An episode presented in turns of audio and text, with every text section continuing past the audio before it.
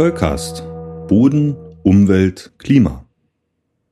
Meine sehr verehrten Damen und Herren, bitte begeben Sie sich auf Ihre Sitzplätze und stellen Sie die Rücklehnen in eine aufrechte Position.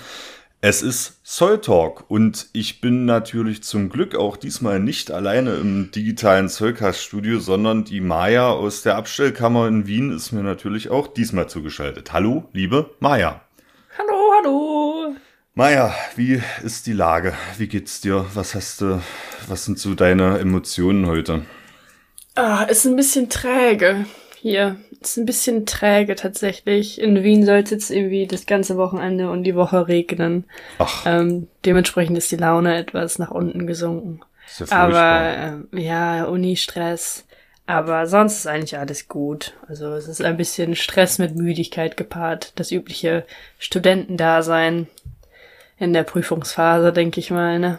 Wir halten alle zu dir, wir denken alle an dich und ähm, drücken dir. Schwerer Schicksalsschlag hier. Ja, na, Ich ja, muss zur Uni gehen. das, das, das ist so, rückblickend sagt man sich dann sicherlich so, ach, es war die schönste Zeit im Leben, ne, wenn dann Ja. so der Arbeitsalltag mal kommt und so, aber in der konkreten Zeit ist es dann schon stressig, wenn man so viele Prüfungen hat, ne. Aber Wie geht's dir denn? Och, mir geht's hervorragend. Ich erzähle gleich noch was von meinen äh, Wanderschaften, die ich so unternommen habe. Ähm, ich habe ansonsten einen fixen Tagesplan. Dieser Tagesplan wird eingehalten mit kleinen, äh, mit kleinen Schwinden und dann äh, lege ich mich ins Bett und stehe morgens wieder auf. Das ist unfassbar. Ich lebe einfach in den Tag hinein und gucke, was er mir so gibt, wo ich sein muss. Und dazwischen lege ich meistens im Bett. ja. Und äh, du hast einfach alles getaktet. Das ist unfassbar. Ja, ich äh, natürlich, ich, ich muss das auch ein bisschen relativieren, ne? Also bei mir geht auch mal was schief und äh, unvorhergesehene Dinge passieren immer und so. Aber ich habe irgendwann halt, weiß ich nicht, ich habe ja auch rumexperimentiert und ich war sicherlich auch mal so wie du, ne? So eher, eher spontan. Habe aber rausgefunden, dass ich, ähm, naja, ich komme halt besser mit klaren Vorgaben zurecht und die mache ich mir dann halt selbst. Ne? So auch wenn ich Aufgaben zu erledigen habe, dann habe ich da so meine App dafür, ne? Und dann gibt's entsprechende Tasks, wann ich was zu erledigen habe. Dann wird es abgearbeitet, ne? Faszinierend. Aber das, ja, das muss man aber für sich rausfinden, ne? Und es ist ja genauso okay, wenn man halt ein bisschen spontan ist oder auch sein Leben spontan gestaltet.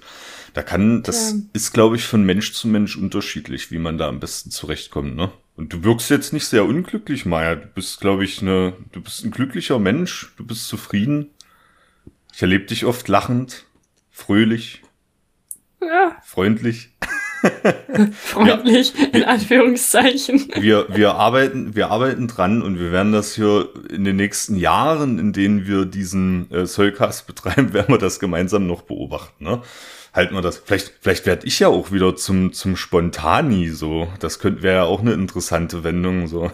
Oh ja, das wäre cool. Du bist, du bist ultra der, der Spontani, der den ganzen Tag nur so durchkifft oder so. Ja. Und ich werde einfach so ein regelsgeleiteter Mensch, der einfach, ähm, keine Ahnung, wenn, wenn Regel A gerade nicht passt, dann ist bei mir Shutdown. Dann kriege ich nichts mehr hin. Ja, wir tauschen, wir tauschen die Leben. Kann man auch einen Film drüber drehen, ne? Aber naja, Es bis ist dann nicht Frauentausch, sondern einfach äh, Bodentausch oder sowas. Ja, das gibt's doch auch. Es gab so, gab's so in den 90er Jahren oder frühen 2000ern gab's doch immer mal so diese Filme, so da erwacht die eine Person im Körper von der anderen und Ja, äh, genau, ja. äh, ja, wer, wer, ja, gut, gut, dass dieses Filmzeitalter vorbei ist. Ähm, ich, was, was auf jeden Fall für uns äh, jetzt nicht mehr so spontan passiert ist, wir haben ja eine neue Plattform erobert, ne? Ähm, die da, die da heißt, ich muss es jetzt mal ablesen, Instagram. Instagram. Genau, wir sind jetzt auf Instagram. Ähm, da kann man uns jetzt äh, folgen tatsächlich. Ich habe die relevanten Links und natürlich auch unseren ähm, Username dort in die Shownotes gepackt. Und Maja, du bist da tatsächlich äh, auch wieder mal die treibende Kraft des Fortschritts gewesen und du bist vor allem, also das, das muss, ich jetzt, muss ich jetzt mal sagen, äh, an alle, die da draußen so zuhören und äh, immer mal so äh, auf Mayas äh, Kompetenzen schon luren, ne, da muss ich sagen, ey, Maya hat das echt drauf, so Sharepics zu entwerfen. Das hast du komplett alleine gemacht und die, muss ich sagen, finde ich richtig gut. Danke. Wie, bist, wie, wie kommt man denn dazu? Wie, wie, hast du das mal irgendwo gelernt oder ist das eher eine spontane Nö. Eingebung? Das war einfach, da hatte ich Bock drauf. Also ich mache halt das, was ich irgendwie ästhetisch finde und dann fand ich das irgendwie ganz cool. Ja. Das ist, wir machen Ja, jetzt. ich habe wirklich, also äh, ich glaube, es ist auch kein kein Geheimnis mehr, dass ich mit dem Studiengang so ein bisschen am struggeln bin. Ähm, und ich habe schon häufiger überlegt, ob ich nicht doch mal in die Richtung gehen soll. Und ich will immer so einen kleinen Design-Bachelor oder sowas mache, einfach nur um irgendwie mal was zu machen, wo man nicht stumpf auswendig lernen muss oder irgendwie was Chemisches verstehen muss, sondern einfach mal so, ich mal ein bisschen was. Dann ist es schön. Also ich möchte jetzt keinen Design-Studiengang runterreden, das ist bestimmt sehr, sehr, sehr anspruchsvoll, aber ich hätte schon Bock auf ein bisschen was Kreativeres. Das, also von, von Grundlagen her, ähm, nicht nur von Grundlagen, du hast da auf jeden Fall Talent, das, das will ich mal sagen. Merci. Und äh, schön, schön, dass du das machst. Ähm, ich hätte das nie so hingekriegt, das muss ich ganz ehrlich sagen. Ähm, und was, was wir da jetzt machen, ähm, was, was wir so besprochen haben, ist auf jeden Fall so für jede Folge wird es immer mal ein paar Sharepics geben, ne, dass die mhm. Leute einen Vorgeschmack kriegen. Und du hast mir sogar gestattet, wenn ich jetzt äh, äh, wandernd durch die Wälder streife zum Beispiel, kann ich auch mal so eine, so eine Story machen, oder? Ja, das darfst du machen. Aber da gibt's bestimmte Regeln. Ähm, die sind dem Christoph auch schon ein bisschen auferlegt worden, beziehungsweise erklärt worden. Aber ja, das ist natürlich, mh, das ist erlaubt. Ja, es, ich werde mich, ich werde mich dran halten, Maya versprochen. Ähm, wenn ich, wenn ich dran denke zumindest, ne? Und vielleicht auch mal, vielleicht auch mal so ein Reel drehen. Das habe ich, gucke ich mir auch immer ganz gerne an. So, dann hole ich mir so einen Selfie-Stick und stelle mich irgendwo hin und erkläre was am, am Boden. Da sehe ich dich, so ist nicht. Ach, es, es, wird, es wird eine tolle Zeit. Ich, du siehst, ich, du siehst mich auch sehr glücklich damit. Ähm, äh, wer auch sehr glücklich ist tatsächlich, ist unser treuer Hörer Andreas. Andreas hat uns eine E-Mail geschrieben, äh, die ich an dieser Stelle mal verlesen äh, möchte. Und er nimmt Bezug auf die letzte Folge äh, zu deinen Abenteuern auf der EGU 2023. Er schreibt folgendes. Hey ho, Christoph und Maya. Ich höre gerade eure aktuelle Folge über Mayas Besuch auf der EGU und die Problematik der schlechten Vorträge. Ich kann total verstehen, dass Maya von grauseligen Folien, schlechtem Englisch und keinem roten Faden total genervt war. So, so fängt er an. Ähm, und er erklärt uns jetzt auch noch, ähm, woran das möglicherweise noch liegen ko äh, könnte. Oft sind das WissenschaftlerInnen oder Promovierende, die keine Lehre haben und keine Unterstützung bei Vorträgen bekommen. Außerdem ist es bei vielen Projekten verpflichtend, seine Ergebnisse vorzustellen. Das hatten wir ja zum Beispiel gar nicht auf dem Schirm. Ne? Das, äh, und das, das kommt aber auch hin, ne? wenn, du sagst, da yeah. steht jemand und der liest so krampfhaft vom Zettel ab und so, dann hat er vielleicht die Verpflichtung aus dem Projekt heraus da sein Ergebnis vorzustellen. Ne? Aber so ziemlich zero Spaß daran. Ja, ja, naja, das ist dann eben lästiges Beiwerk, ne? das muss yeah. eben weg und äh, schnell wieder raus und so. Ähm, er schreibt weiter, da müssen auch die unprofessionell Vortragenden ran. Das Thema Third Mission, also wie zum Beispiel Forschungsergebnisse in die Öffentlichkeit gelangen, ist wirklich wichtig und nimmt immer mehr Platz in der wissenschaftlichen Arbeit ein, auch in Deutschland. Inzwischen bekommt man sogar Projektmittel nur dafür. Äh, drei bis fünf Prozent einer vollen Stelle, wenn ich das richtig auf dem Schirm habe. Viele Grüße, Andreas und so weiter. Ähm, also vielen Dank, Andreas, dass du uns äh, da kontaktiert hast und da nochmal ein bisschen Licht ins Dunkel gebracht hast äh, aus deiner Perspektive. Ähm, und ja, mal. Das ist schon sind, cool. Sind wir ein bisschen schlauer, ne, warum das so. so ja, also es ist, es ist cool, dass es da irgendwie so Förderung gibt, aber ja, also keine Ahnung, Leute dahin zu schicken, die es halt nicht können, denen es sich beigebracht wird und die da keinen Bock drauf haben. Hm. Ähm, ja. Tja. Ja, aber es ist natürlich, ne, ja, es ist ein bisschen verständlicher jetzt. Ja. ja. Ja, die, die, die werben dann halt irgendein Projekt ein, sage ich mal, äh, wie zum Beispiel das Thema der heutigen Folge. Da wird es auch um ein großes Projekt gehen an der Harvard University. Ne? Das wird halt von dem uh. Forschungsbereich oder von der Universität dann eingeworben. Und da gibt es natürlich auch bestimmte Auflagen, ne? weil wer, wer so ein ja. Geldgeber, entweder Firmen und oder natürlich der Staat, ne? Und da sind natürlich auch bestimmte Auflagen mit verbunden. Wenn es dann heißt, so passt mal auf, zieht mal ein Streichholz und wer das kürzeste zieht, der muss dann halt äh, die Forschungsergebnisse dort mal vorstellen. Ne? Hm, ja, äh, Pech gehabt, würde ich sagen. Ne? Ja, aber auch das ist ja eine Krankheit so in der Wissenschaftslandschaft, ne? dass es sowas gibt und deswegen war es auch gut, fand ich klasse, dass du das eben mal so offen angesprochen hast. Also was, was ich halt, ist eine Sache noch dazu, was ich halt komisch finde, ist, wenn man sagt, ähm, das muss kommuniziert werden oder wir haben irgendwie was, wir geben dem und dem Projekt Geld ähm, und das soll danach irgendwie kommuniziert werden auf irgendeiner Konferenz, dann muss man auch sicher gehen, dass das eine gute Vorstellung ist. Da muss man auch gucken, dass es halt ähm, in irgendeiner Weise auch angenehm ähm, vorgetragen wird, weil sonst hast du ja irgendwie Bad Publicity oder niemand interessiert sich für dein ähm, Projekt, weil es einfach so scheiße vorgetragen ist, so dann bringt es da irgendwie auch nichts. Und wir sind wieder beim Explicit. Ich habe den Blick sofort gesehen von Christoph. genau, jetzt, jetzt habe ich das, das berühmte E ähm, da, dahin, aber das macht, das macht nichts. Die Soul Talk-Folgen sind fast alle explicit. Also so ja, habe ich schon mal gesehen. Ich bin mal so durchgescrollt und die letzte war, glaube ich, so, keine Ahnung, die ja. dritte Soul Talk-Folge, die wir jemals gemacht haben, wo ich noch schüchtern war. ja, ja, das, das, das, das gehört dazu. Ähm, Nee, du, du hast vollkommen recht und äh, ich sehe das auch genauso. Ich hätte vermutlich das Wort jetzt auch in den Mund genommen, wenn du es nicht vorweggenommen hättest. ähm, was auf jeden Fall nicht scheiße ist, ist, dass wir auch noch eine Mail bekommen haben von, ähm, jetzt muss ich, das ist wirklich eine, eine große Gruppe und es ist aber toll, dass sich so viele Studierende mit, mit Böden beschäftigen.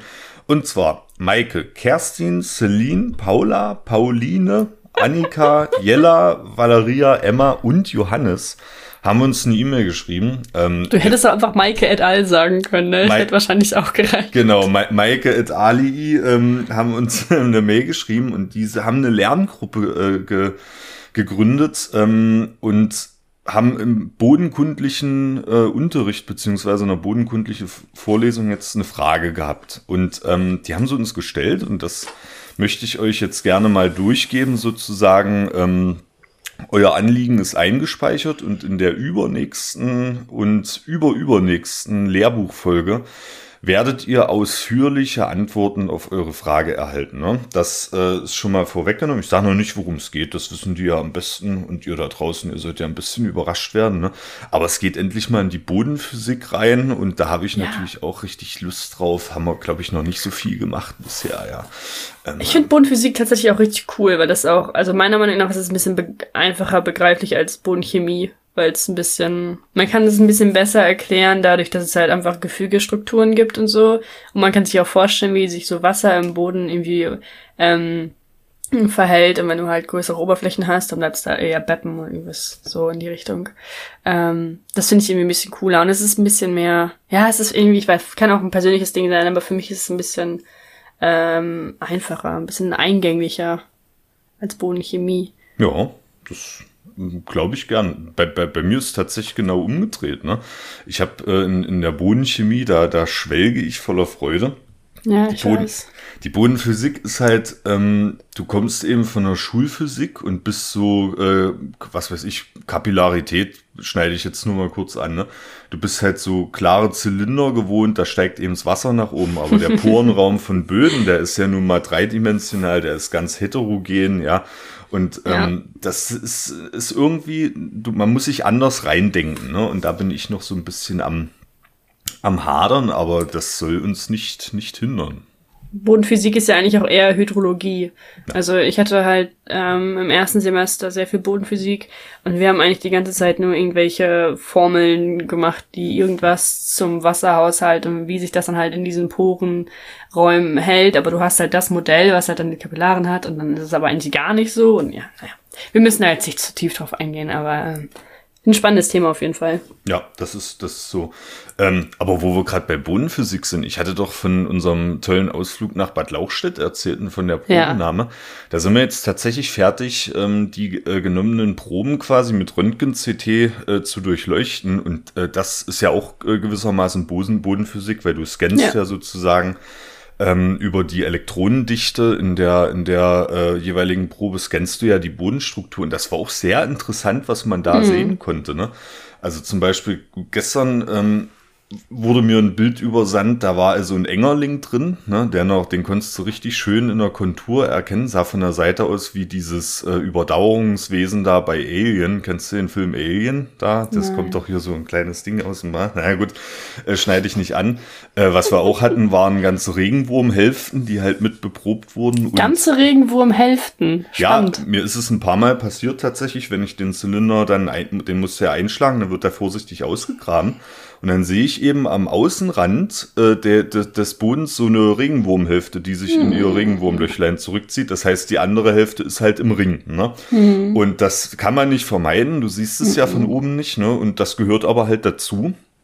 Und die kann man dann natürlich auch noch sehen. Und was auch äh, ziemlich interessant war, war äh, ein Hohlraum. Und in dem Hohlraum äh, hast du lauter Zickzacklinien gesehen. Das sah aus wie so ein, wie so ein Spinnennetz, was auf Koks äh, entstanden ist. So. Ähm, ganz, ganz kurios. Und da haben wir dann auch gefragt, was das ist. Und da hatten wir äh, Ameisen drin in der Probe. Und die haben sich quasi während der CT-Aufnahme noch bewegt ne, und sind hin und her geflitzt. Ah. Und dadurch hattest du halt diese Zickzacklinien. Ne, die sind immer schön gerade.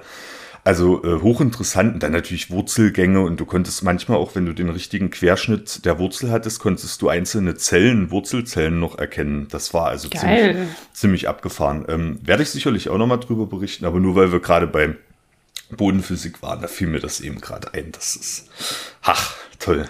Ja, das ist schön, das ist schon schön, was wir so machen. Ähm, jetzt noch äh, eine letzte Sache zur Nachlese. Äh, der Tim, unser lieber Kollege hier vom, vom Soulcast, ähm, der hat uns einen Audiokommentar geschickt. Äh, ich würde jetzt sagen, warum schickt denn der uns einen Audiokommentar? Aber das macht er ja nicht, damit Maya und ich uns den anhören, sondern ihr da draußen sollt auch was davon haben. Und diesen Audiokommentar werde ich jetzt mal einspielen. Hallo Maja, hallo Christoph und hallo an alle Zuhörenden.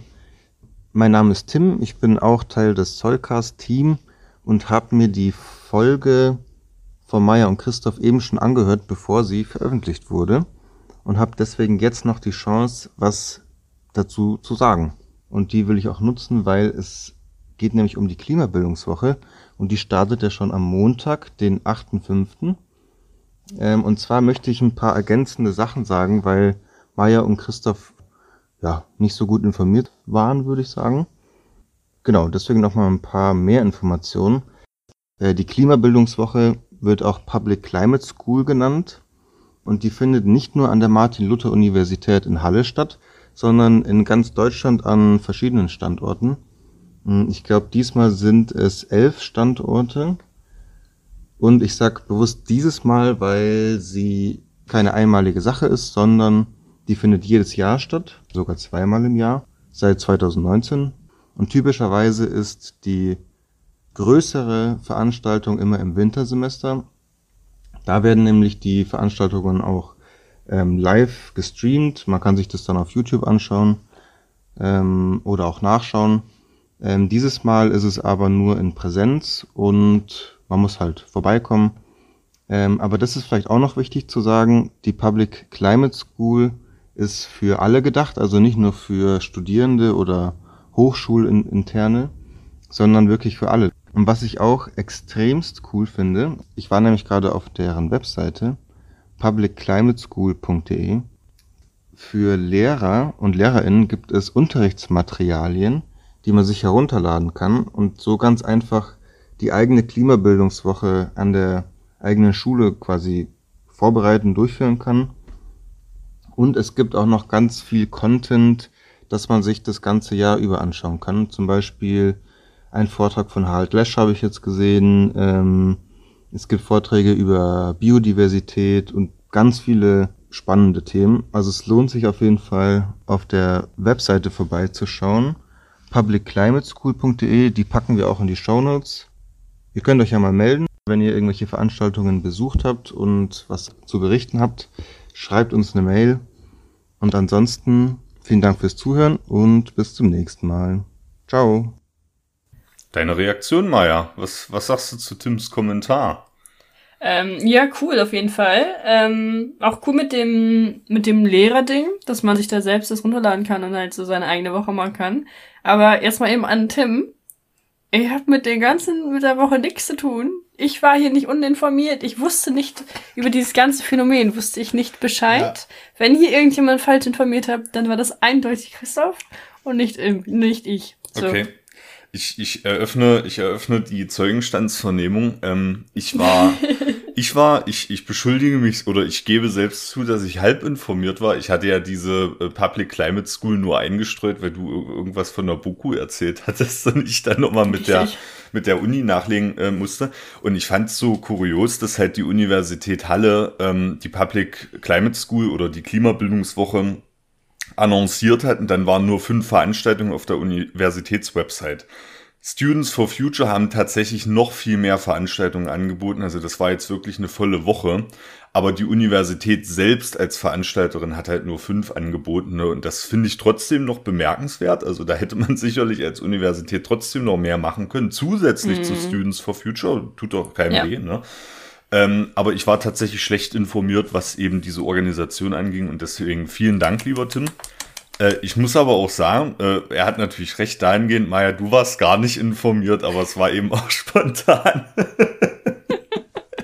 also jetzt, jetzt, hat, jetzt haben wir Tim wieder gerettet. Tim hatte vollkommen recht und aber vielen Dank und wie er gesagt hat, die, ähm, die entsprechende Link äh, zur Public Climate School ist natürlich in den Show Notes.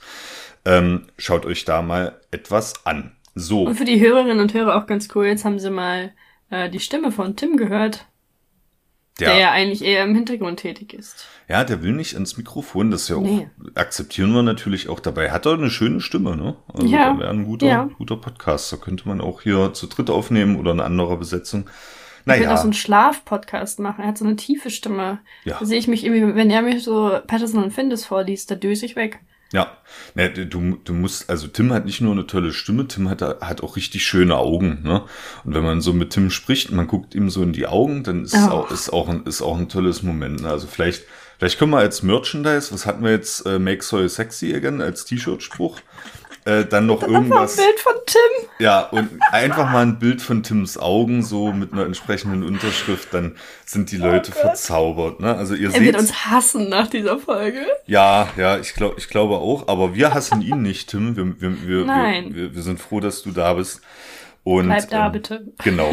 Danke, dass du, dass du dabei bist und danke für deinen Kommentar. So, auf die Gefahren, dass wir jetzt vielleicht ein bisschen zu lang werden, muss ich trotzdem noch mal eins meiner Erlebnisse schildern.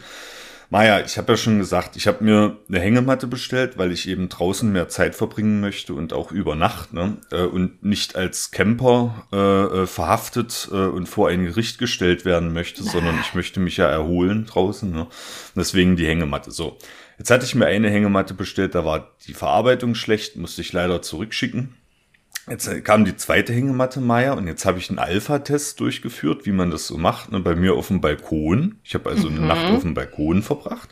Das war toll, hat Spaß mhm. gemacht. Und dann bin ich in die schöne Dübener Heide, den Naturpark Dübener Heide gefahren, etwa, hm, na sagen wir mal so 40 Kilometer nördlich von Leipzig, wo ich jetzt sitze. Ist mhm. auch meine, meine Heimatregion, da komme ich auch her, da kenne ich mich aus, ne, und bin dann äh, in den Wald gewandert, mal so schnell 24 Kilometer und habe da einen schönen Spot gefunden, habe die Hängematte aufgehangen und ein Mittagsschläfchen drin gemacht. Und es ach, war, schön. Ach, es war herrlich. Es war toll. Mhm. Die Vögel und man, wenn man die Augen schließt, wieder aufmacht, guckt man ja quasi direkt so in die Baumkronen rein. Das war ganz toll. Liegt sich einwandfrei. Ich will jetzt aber keine Werbung machen für die, für die Matte, solange die mir keine Knete geben. so, und es, es war aber, äh, es war aber wirklich, ähm, es, es war ein tolles Erlebnis, ja. Und äh, die Hängematte kannst du auch aufhängen, quasi baumschonend, also das tut dem Baum nicht weh. Hinterher nimmt man natürlich alles wieder mit. Also schmeißt bitte auch keine Bananenschalen in den Wald. Also die gehören da einfach nee. nicht hin. Ne? So, und auch kein Klopapier. Ja, das, das, muss, das muss echt nicht sein. Dafür, es gibt doch, also in jedem Naherholungsgebiet gibt es irgendwann mal einen Papierkorb, da packt man das mal schnell äh, irgendwo hin oder man hält halt mhm. mal an sich. Ne? So, ähm, muss, muss nicht sein. Aber äh, minimalinvasiv. Und was auch minimalinvasiv ist, Maya, wenn, wenn ich wandern gehe, gucke ich ja mal so links und rechts des Weges. Ne? Ich bin tatsächlich eher ein gemütlicher Wanderer. Also ich mache schon meine Strecke, aber ich habe eben auch mal Freude, so mich eben an bestimmten Sachen zu ergötzen, sage ich mal.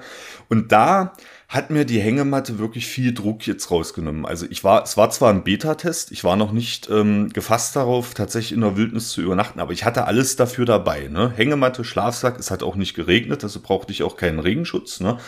Ähm, ich hätte dort übernachten können. Das hat so viel Druck rausgenommen. Ne? Sonst hast du ja immer so, fährst du irgendwo hin mit dem Zug und dann ist immer die Frage, wann fährt jetzt der nächste Zug zurück? Kommst du rechtzeitig an?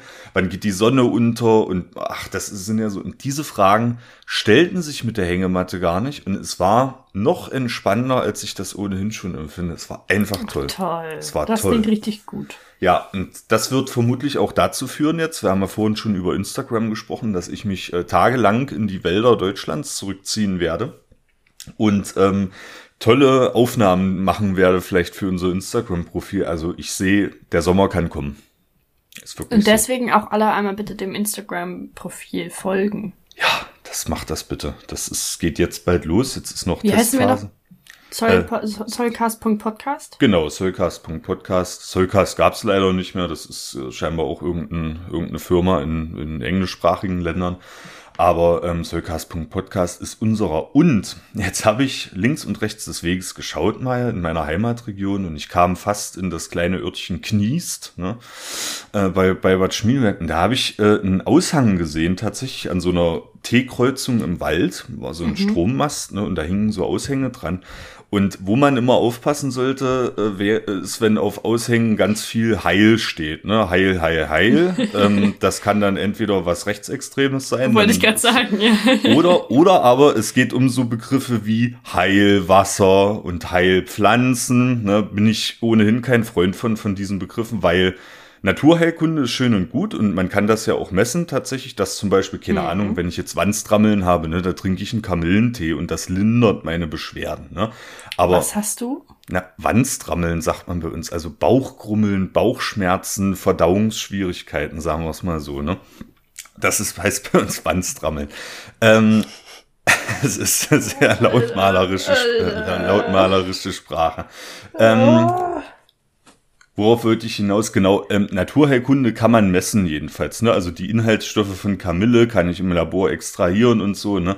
Und dann ist es aber trotzdem noch keine Heilpflanze, sondern nach meinem, nach meinem Verständnis ist es eine, keine Ahnung, eine Linderungspflanze oder so. Ne? Und das hat aber nichts mit Heilen zu tun. So geschenkt. Ne? Es ist, heißt Heilpflanze und Heilwasser ist zum Beispiel auch ein, ein, Rechtsbegriff, also das ist rechtlich auch in irgendeiner Art und Weise geschützt. Ne?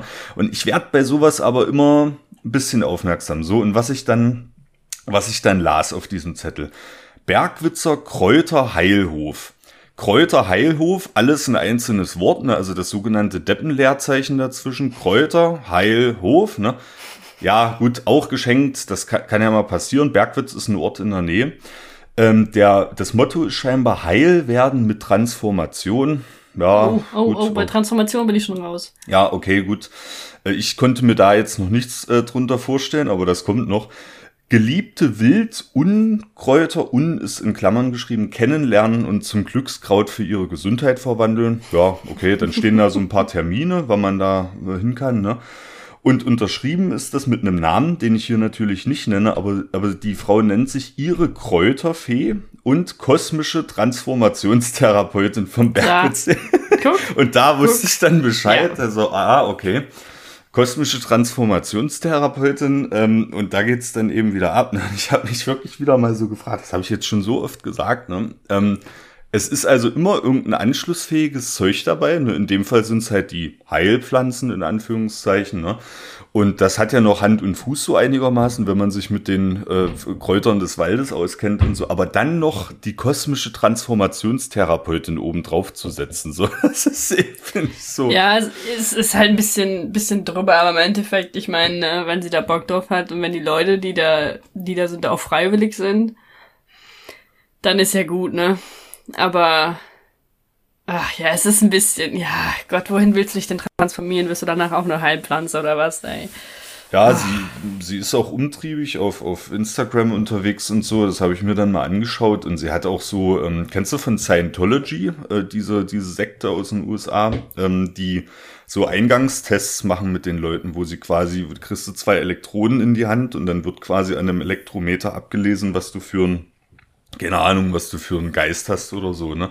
Und solche What? Dinge hatte sie da auch rumstehen und so. Oh. Und ich muss sagen, ich bin da ein bisschen radikaler, was sowas angeht, weil ja. ähm, es ist immer schön, wenn Leute da freiwillig und wie gesagt, bei Rückenschmerzen von mir aus, ne, aber wenn da halt mal jemand hingeht mit einer unheilbaren Erkrankung und dann darauf ja. vertraut. Ne? Ich unterstelle der Frau tatsächlich nicht, dass die das mit Absicht macht und mit böser Absicht. Das, äh, die macht nicht den Anschein, als ob sie wirklich tiefes naturwissenschaftliches Verständnis hat. Aber ähm, trotzdem, sowas muss eigentlich reglementiert werden. Also da müsste doch mal ein Berufsverband drauf gucken. Moment mal, kosmische Transformationstherapeutin, ist das wissenschaftlich fundiert? Was macht die Frau da? Äh, wen darf die behandeln? Wen darf die vor allem nicht behandeln? Ne?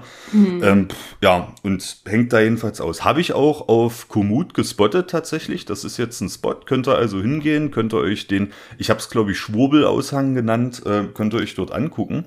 Und, we und wenige hundert Meter weiter sah man an der Grundstücksgrenze eben so einen preußischen Adler und das war überschrieben mit preußische, wie war das, preußisches Schutzgebiet oder preußische, oh. preußisches, äh, und der hatte, die, die, der Typ, der da gewohnt hat, hatte auch einen Galgen als Klingel, ne? So. Und da weiß, da weißt du schon Bescheid, ne? Und ähm, auch das habe ich, glaube ich, gespottet als preußische Reichsbank oder so. Könnt ihr auch hingehen, könnt euch das mal angucken, diesen, diesen Mist dort. Also ähm, hat man ja schon mal drüber gesprochen, ne? Die ländlichen Regionen. Äh, ja. Ich, ich muss auch sagen, tatsächlich äh, im, im Osten Deutschlands, ich komme ja von hier, ne? Ähm, da stellt man das schon fest, dass es gehäuft vorkommt und das ist dann ein echtes Problem und macht mich auch immer sehr nachdenklich, weil ich aus der Region komme und das mhm. eigentlich mal anders erlebt habe, dass sich die Region in eine andere Richtung entwickelt hat, aber dann eben abgehängt wurde. Aber das ist Thema für andere äh, Folgen ähm, des Soulcasts, das soll uns jetzt nicht kümmern. Ja, kosmische Transformationstherapeutin Maya wir werden jetzt mal ins Thema übergehen. Wir werden sonst zu lang. Wir wollen ja so Stundenmarke, so ist ja immer unser Ziel, ne? Ähm, und ich habe dich diesmal gar nicht äh, vorbereitet, was eigentlich äh, unser heutiges Thema ist. Doch, ich glaube, grob weißt es, ne? Grob hatte Tatsächlich ich nicht. Ich hoffe nicht, dass es das eine ist, aber ähm, ich weiß tatsächlich nichts. Kann meinst, auch sein, dass ich es wieder verdrängt habe. Du meinst das Marsbodenthema. Mm. Du mhm. hoffst du nicht, dass es nein, da kann ich dich beruhigen. Es, es geht heute nicht um Marsböden. Äh, obwohl das nicht, das wäre ziemlich cool, wenn es heute um Marsböden gehen würde. Nee, ähm, ich mach mal den Anfang. Äh, in der in den Lehrbuchfolgen ging es jetzt zuletzt auch mal um den Kohlenstoffkreislauf und um den Stickstoffkreislauf. Ne?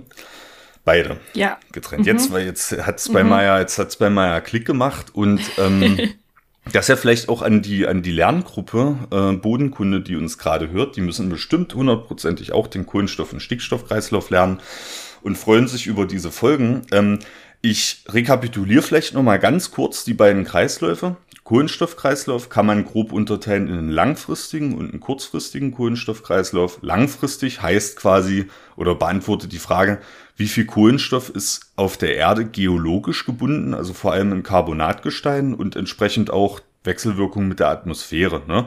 Und langfristig heißt ja deshalb, weil sich diese, ähm, naja, diese Zustände quasi in geologischen Zeiträumen abspielen, also mehrere Millionen, wenn nicht sogar Milliarden äh, Jahre. Ne? Die Erde ist 4,6 Milliarden Jahre alt und da fängt, fängt das halt irgendwann mal an. Ne? Und es gab in, im Verlaufe der Erdgeschichte verschiedene Zustände, verschiedene Mengen an Carbonatgestein. Und heute sind die halt ein bisschen höher. Und es gab auch Zeiten, da waren sie ein bisschen geringer. So, das ist der langfristige. Der interessiert uns beim Klimawandel in der heutigen Zeit tatsächlich nicht.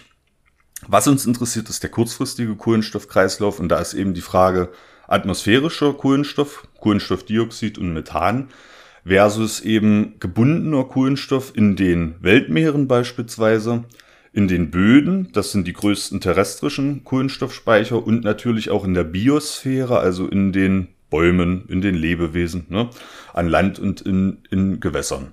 Das also hm? So ganz stimmt das nicht, dass uns der langfristige ähm, Kohlenstoffkreislauf gar nicht interessiert, weil sobald du halt irgendwas mit fossilen Energien machst, ist es halt der langfristige Kohlenstoffkreislauf. Hm. Die würde ich jetzt, in, da, da hast du recht, äh, fossilen zählen definitiv auch, also fossile Energieträger zählen definitiv auch zum langfristigen Kohlenstoffkreislauf. Die werden von uns aber, äh, von uns als Menschen gerade im Rahmen des kurzfristigen Kohlenstoffkreislaufs ja massiv rausgeballert. Ne? Deswegen würde ich die tatsächlich auch noch zum kurzfristigen mit dazu zählen. Ne? Und was ja das Ansinnen ist global, ist gerade diesen Abbau und diese Nutzung fossiler Energieträger zu stoppen, mehr oder weniger, ne? und auf andere Energieformen zurückzugreifen.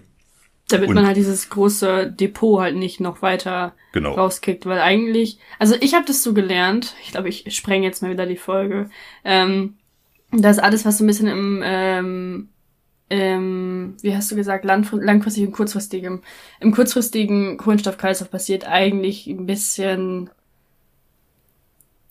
nicht unrelevant ist, aber da gibt's halt so viel Wandel und so viel Wechsel, vor allem CO2, kurze Haltbarkeit, bla bla. Ähm, dass es eigentlich, dass das ganz Schlimme jetzt ist, dass es halt aus dem langfristigen Kreislauf etwas rausgenommen wird in den kurzfristigen. Ja, ja. Das dass es das halt eigentlich so die, die Interaktion ist, die es halt genau. halt nicht geben sollte. Ja, genau. Das, äh, das unterschreibe ich eins zu eins. Das, Okay. das, ja, ja, das äh, wür- würde ich auch so sehen. Genau, das das gut erklärt, ne? Aber ähm, grob so diese Unterscheidung langfristig, kurzfristig für die, für die Damen und den Herren äh, aus, aus der Lerngruppe, ne, das ist klausurrelevant. Schreibt euch das auf. und ähm, äh, der Stickstoffkreislauf, äh, nochmal ganz kurz rekapituliert, da hatten wir eigentlich gesagt, ähm, der größte Stickstoffpool auf Erden sind tatsächlich auch wieder Gesteine, aber Stickstoff als Element ist in Gesteinen in sehr geringer Dichte vorhanden. Also das ist jetzt kein originell gesteinsbildendes Element. Ne? Der wichtigste Pool tatsächlich für den originellen Stickstoffkreislauf ist die Atmosphäre mit 78 Volumenprozent Stickstoff. Und aus der Atmosphäre wird eben durch biologische Stickstofffixierung der Stickstoff über Pflanzen in die Nahrungskette transformiert. Ne? Und bleibt dann quasi in Form von Aminosäuren. Das sind die Stickstoffverbindungen, die wirklich essentiell sind für das Leben auf unserem Planeten. Daraus werden Proteine aufgebaut und letztlich das Leben, ne? das, das Leben, Maya, wird daraus aufgebaut. ähm, äh, das ist eben also dieser Stickstoffkreislauf, naja, und wenn das Hoppelhäschen, was aus Aminosäuren aufgebaut ist, dann natürlich irgendwann leider mal von, von dannen geht, ne, dann geht, wird es sozusagen wieder dem Stickstoffkreislauf hinzugefügt, dadurch, dass über Ammonifizierung und Nitrifizierung eben diese Aminosäuren aufgelöst werden, enzymatisch im Boden und dann wieder den Pflanzen zur Verfügung gestellt. So, das Genau. nochmal kurz zum, zum Stickstoffkreislauf. Und ähm, Jetzt im Kontext der Klimakrise ne, äh, hat, haben wir jetzt schon beim Kohlenstoffkreislauf ganz viel gesagt. Die Menschheit überlegt gerade eben einmal, diese, äh, wie Maya gesagt hat, äh, diesen Übergang vom langfristigen in kurzfristigen Kohlenstoffkreislauf zu stoppen, ne, vor allem von fossilen Energieträgern. Das wollen wir nicht mehr. Aber das Kind ist jetzt schon zu so einem großen Teil in den Brunnen gefallen. Es guckt quasi nur noch ein kleiner Zeh von, von dem Kind aus dem Brunnen heraus. So, den müssen wir jetzt greifen. Und das ist die nächste Frage. Wie kriegen wir es jetzt hin, Kohlenstoff aus der Atmosphäre zu binden? In irgendeiner Form. So, das ist, glaube ich, Ja. eine der Leitfragen. Ne? Und da gibt's ähm, technische Lösungen. Die Menschheit ist, das ist eigentlich auch unglaublich, aber äh, das ist äh, Star Trek Fantasie, ähm, also Atmosphärenwandler, ne? Ähm, und auch vers verschiedenste Science Fiction, da gibt's Atmosphärenwandler. Und wir sind tatsächlich technisch schon so weit, dass wir atmosphärisches Kohlenstoffdioxid aus der Atmosphäre entziehen können und zum Beispiel in Gesteinsschichten einpressen können, sodass es sozusagen wieder dem langfristigen Kohlenstoffkreislauf hinzugefügt wird. Ja, das, ist ist, geil. Das ist, Ja. das ist mega cool, dass das geht. Es ist aber zum jetzigen Zeitpunkt 2023, am 12.05., wo wir das aufnehmen, ist diese, diese Verfahrensweise unfassbar teuer. Also nicht mal nur so teuer, dass man sagt, so, oh, die Reichen wollen sich das nicht leisten oder die EU will sich das nicht leisten, sondern es ist schlichtweg unerschwinglich. Das ist vollkommen unmöglich, dass wir das in einem Maßstab aufbauen, ähm, dass es auch wirklich was bewirkt. So, okay, wir brauchen aber jetzt Maßnahmen. Ne? Wir müssen jetzt reagieren. Ne? Die Zeit läuft uns davon. Und deswegen, ähm, Maja, beschäftigt sich dieses heutige Thema, was ich besprechen möchte, mal mit der Kohlenstoffspeicherung in Böden. Und zwar Ja, cool. über eine Verbindung aus den beiden Stoffkreisläufen, Kohlenstoffkreislauf und Stickstoffkreislauf. Ne? Ähm, das ist das Thema. Ich nenne dieses Thema reaktiver Stickstoff. Das ist, ähm, das ist, äh, du merkst ja, es wird wieder äh, chemisch und ich muss euch da draußen jetzt auch wirklich ähm, warnen, falls ihr gerade schwere Maschinen bedient oder, äh, keine Ahnung, die Folge wird am Sonntag veröffentlicht. Was macht man sonntags noch so? Falls ihr gerade ein Kind zeugt oder so, dann unterlasst das bitte und konzentriert euch jetzt voll. Auskatern, Auch ja. Genau, ähm, dann äh, unterlasst das bitte und hört euch jetzt konzentriert diese Folge an. es wird heute ein bisschen deep, aber äh, das ist, glaube ich, auch mal nötig. Und wir wollen ja auch mal raus in die Welt, Maja. Wir wollen nicht nur über Brandenburg sprechen und Benedikt Bösel, obwohl das sehr cool ist, äh, was wir da besprochen haben und so. Aber ich will heute mal eine globale Perspektive aufmachen. Mhm. Gerne. Ich hoffe, dass mir das gelingt. Ja, jetzt mal die Frage. Ähm, wo kann man denn am besten atmosphärischen Kohlenstoff speichern? So auf, auf, auf Erden. Was denkst du? Also äh, Ja, Gestein hatten wir jetzt ausgeschlossen, ne? das ist zu teuer. Im Boden. Hm. In irgendeiner Weise. In, in Pflanzen geht schlecht. geht Ja. gut, sagt Christoph gerade. Er macht den Daumen hoch. In Pflanzen geht gut, wenn das ähm, Bäume wahrscheinlich sind. So eine Ja. gute Eiche, die einfach mal 150 Jahre lebt. Das ist doch was. Genau. Ähm, in die Richtung, aber die muss dann, ja, die muss dann halt gut zersetzt werden und nicht verbrannt werden. Und wenn die dann zersetzt wird, haben wir was im Boden, ne? Das wäre was. Ja. Äh, sonst Ozean ist blöd. Hm. Ähm, das machen wir gerade schon ganz viel. Ist nicht Jo. so gut. Atmosphäre auch nicht so gut. Ja, ist nicht so gut. Das sind nur zwei wichtige Punkte. Boden und Biosphäre, äh, sprich Bäume, ne? Ähm, Finde ich gut. Reicht, reicht nicht, aber ist doch schon mal, ist doch schon mal ein guter Ansatz, ne?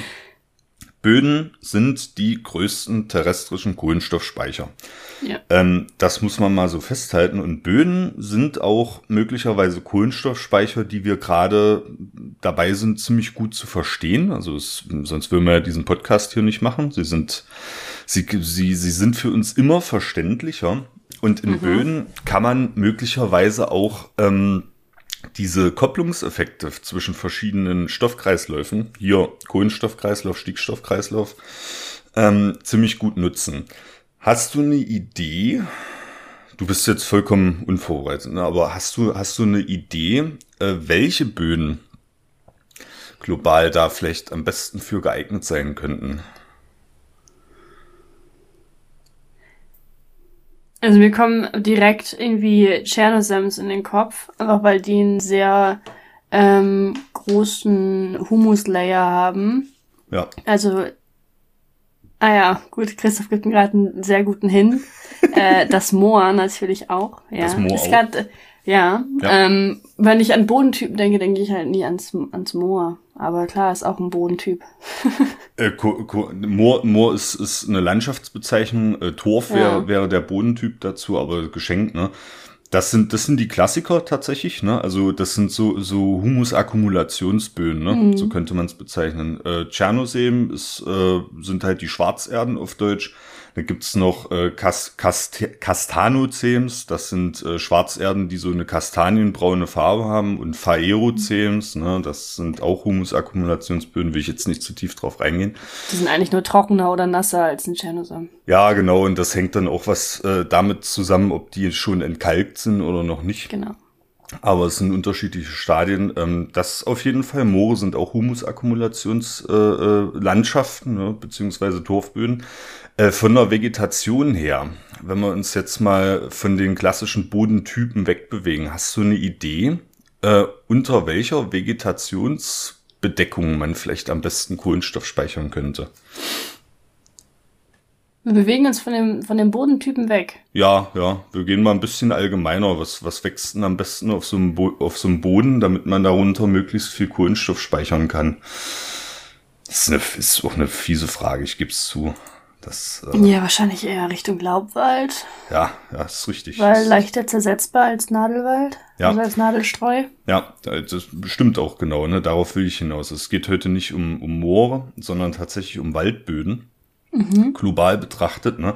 Das ist, das ist das Thema. Und äh, äh, ich habe jetzt Maya völlig in, aus der Kalten erwischt. Ich wäre da auch nie drauf gekommen, aber man kann sich ja mal Folgendes vorstellen. Wie ist denn die Kohlenstoffverteilung, also nur mal jetzt Gedankenexperiment, kann man sich vorstellen, wie ist denn die Kohlenstoffverteilung oberirdisch versus unterirdisch, zum Beispiel bei einer Graslandschaft im Vergleich zum Wald? So.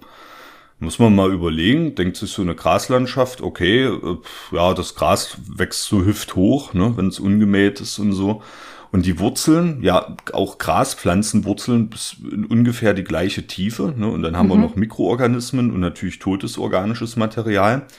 Bei Graslandschaften ist die Verteilung tatsächlich bis zu 50-50. Ne? Also da hast du 50% oberirdischen Kohlenstoff und 50% unterirdisch. So. Kann, kann, Echt? ja, ja, das kann, ja, die, wir hatten das schon einmal bei der Wurzeldichte besprochen. Äh, Die Wurzeldichte bei Graslandschaften ist enorm. Das sind äh, 3000 Meter, also drei Kilometer pro Kubikdezimeter Boden. Das ist, das Deswegen ist, dachte ich, das wäre viel höher. Also ich hätte, Ja. ich wäre jetzt auf 70, 30 gegangen. ja, nee, äh, es, ist, es ist tatsächlich irgendwie so 50-50, ne? Das sind alles nur Schätzwerte, ne, aus, aus Lehrbüchern. Also da gibt es sicherlich noch viel exakt, exaktere Zahlen, aber die Tendenz Tendenzen sind so in die Richtung.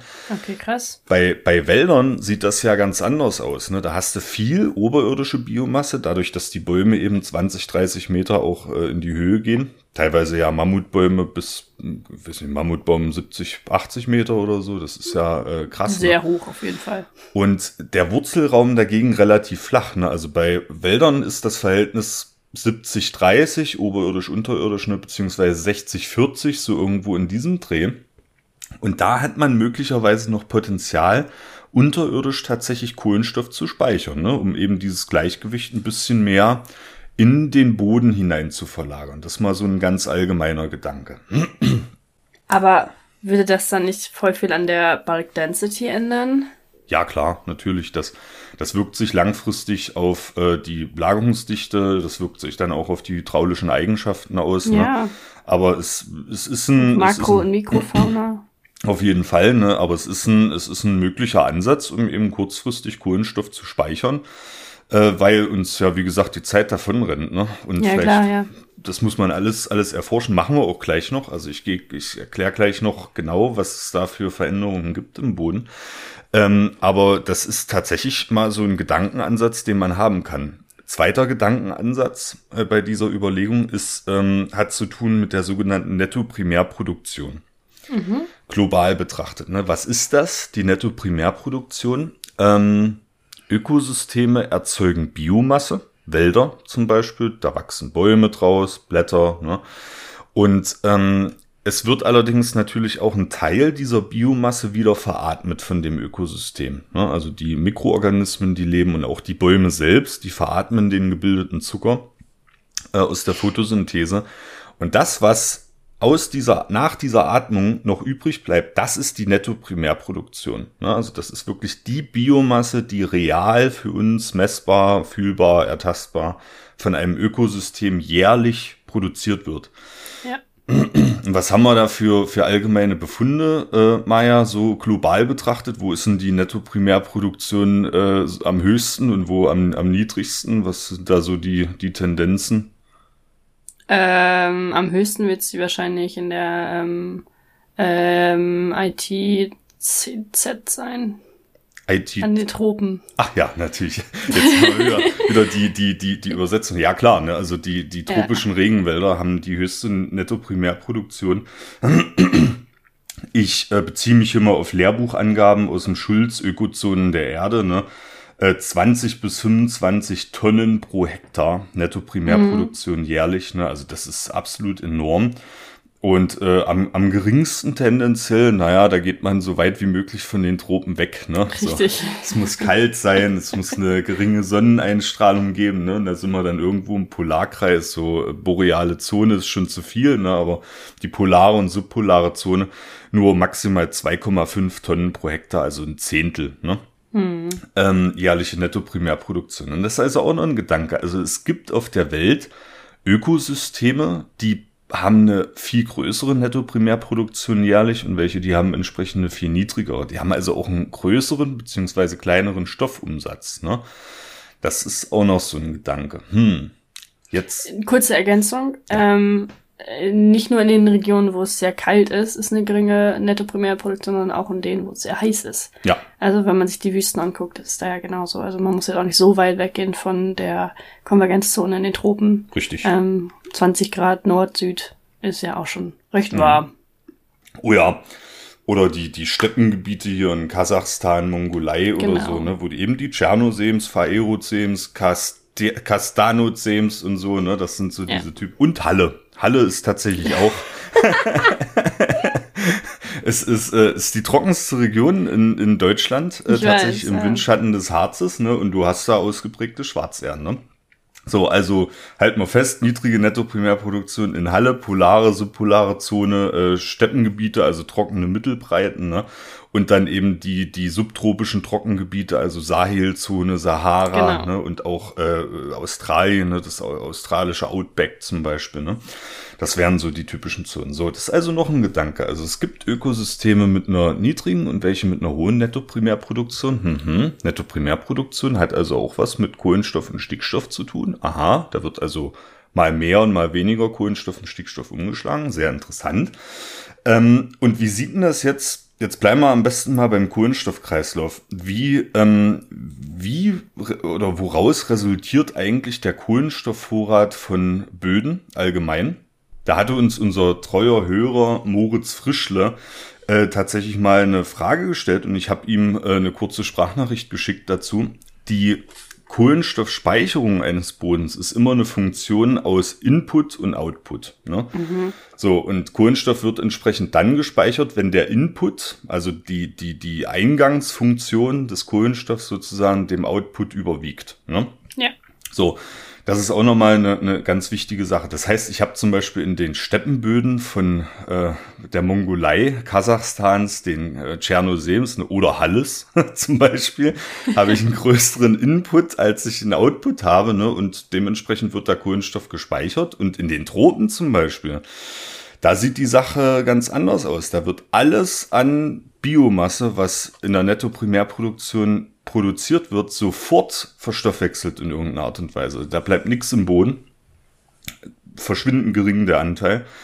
Und dementsprechend sind die Böden dort auch sehr kohlenstoffarm tatsächlich. Das sind, ja. die sind sehr alt und sehr mächtig, haben also tatsächlich absolut betrachtet noch auf ihrer, also die, die Böden in Tropen sind ja teilweise mehrere Dutzend Meter äh, mächtig und mehrere hunderttausend Jahre alt, wenn nicht sogar Jahrmillionen. Ne? Und ja. in diesen, in, auch in den tiefen Bereichen ist natürlich absolut betrachtet mehr Kohlenstoff gespeichert, als es hier in den gemäßigten Breiten ist. Aber ähm, sie sind relativ gesehen auf ein bestimmtes Bodenvolumen sehr, sehr kohlenstoffarm. So, das erstmal zu den Grundlagen.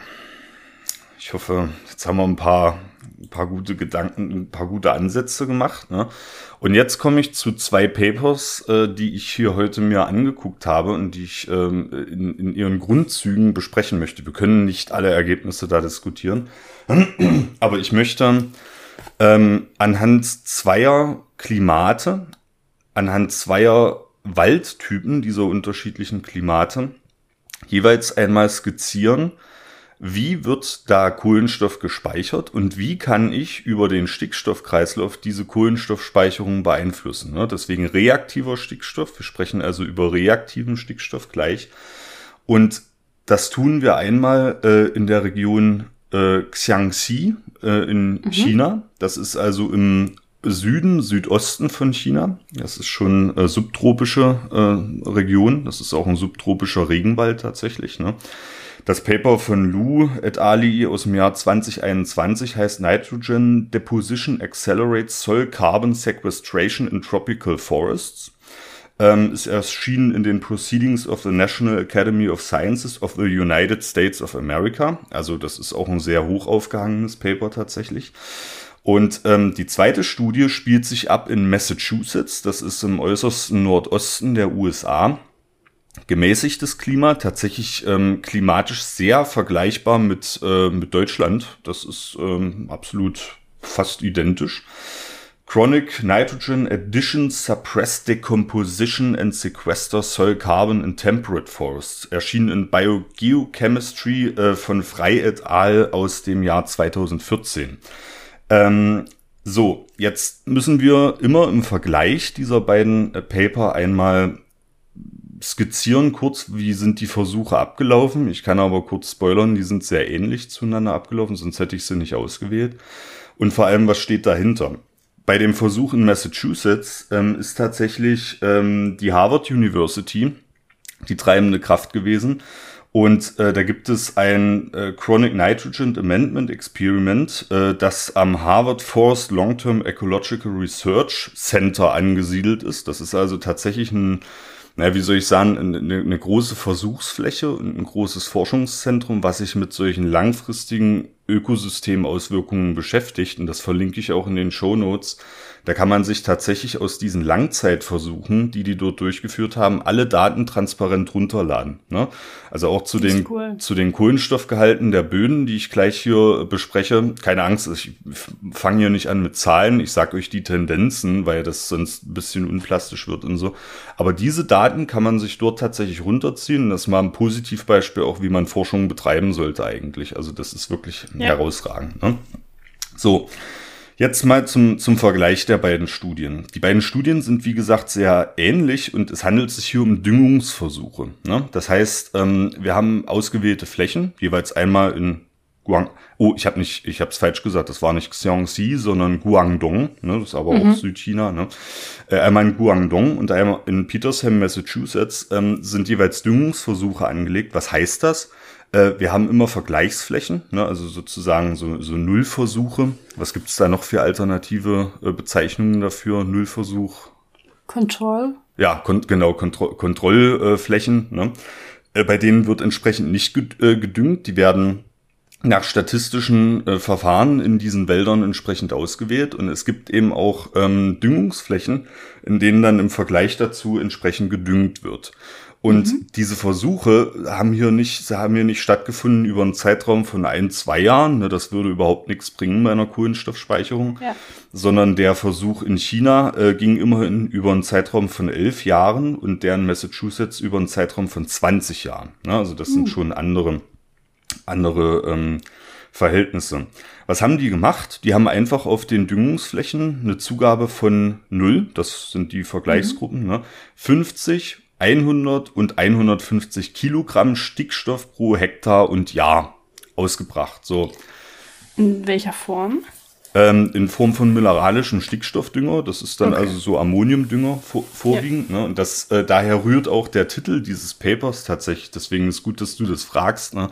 Der Titel dieses Papers ist reaktiver Stickstoff. Ne? Und äh, reaktiver Stickstoff ist nicht etwa hier Nitroglycerin oder so, äh, sondern bei reaktivem Stickstoff sprechen wir ähm, im Stickstoffkreislauf von Stickstoffformen, die direkt von Pflanzen aufgenommen werden können. Ne? Und das sind die beiden Formen Nitrat und Ammonium. Das sind die beiden pflanzenverfügbaren Formen und Mineraldünger. Auch das war in der Lehrbuchfolge zum Stickstoffkreislauf angeklungen.